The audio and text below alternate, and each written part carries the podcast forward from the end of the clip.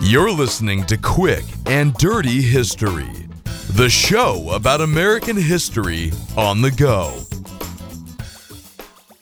This episode of Quick and Dirty History is brought to you by American Innovations as groundbreaking as the shovel. So, let's rock.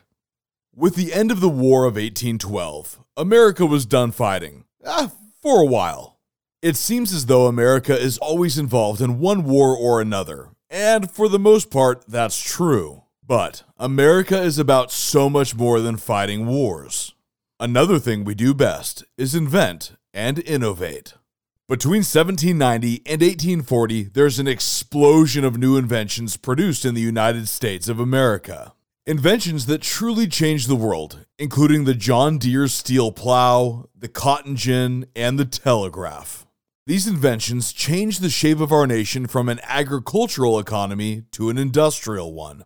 The Industrial Revolution paved the way forward to the world we know today, but it also changed the landscape of the earth and our way of life.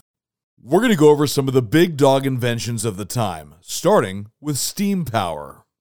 In 1780, when James Watt improved steam engines and they blew up a whole bunch less, factories no longer had to be located near rivers. Factories began to pop up all over the Northeast.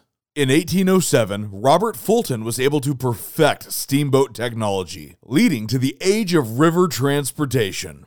Goods and people moved up and down the mighty Mississippi, being transported faster than ever before. Almost built entirely by hand between 1817 and 1825, the Erie Canal was constructed to connect New York City with the Great Lakes region. This increased trade and led to a major population surge in the Midwest.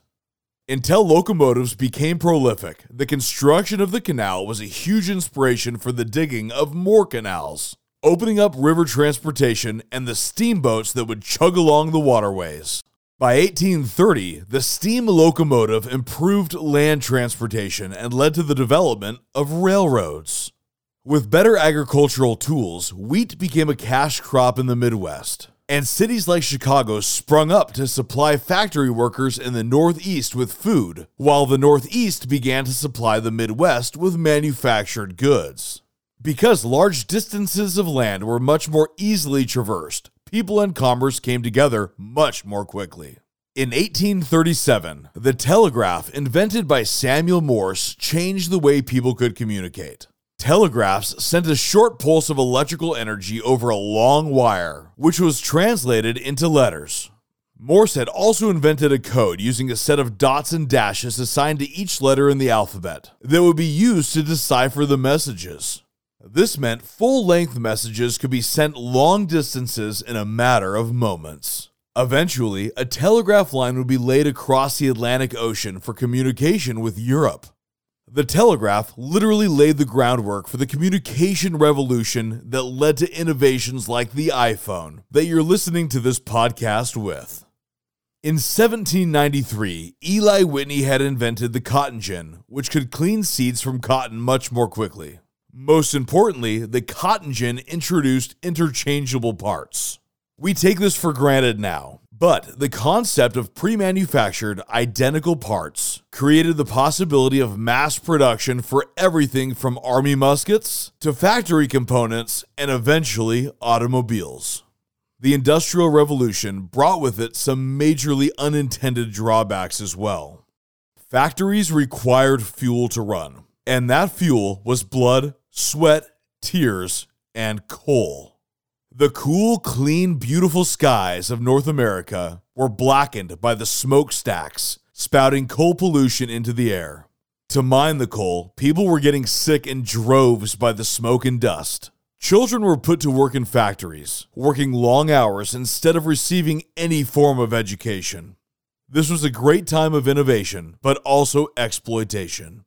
The cotton gin allowed plantation owners in the South to speed up harvests so the Northern workers could make more cotton goods. Though more cotton meant more slavery in America.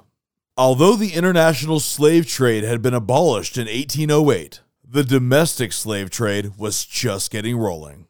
By the early part of the century, almost every slave in the United States had been born into it. Plantation owners in the South only made up about 3% of the Southern population and were making huge profits from the lives and deaths of poorly treated African American slaves.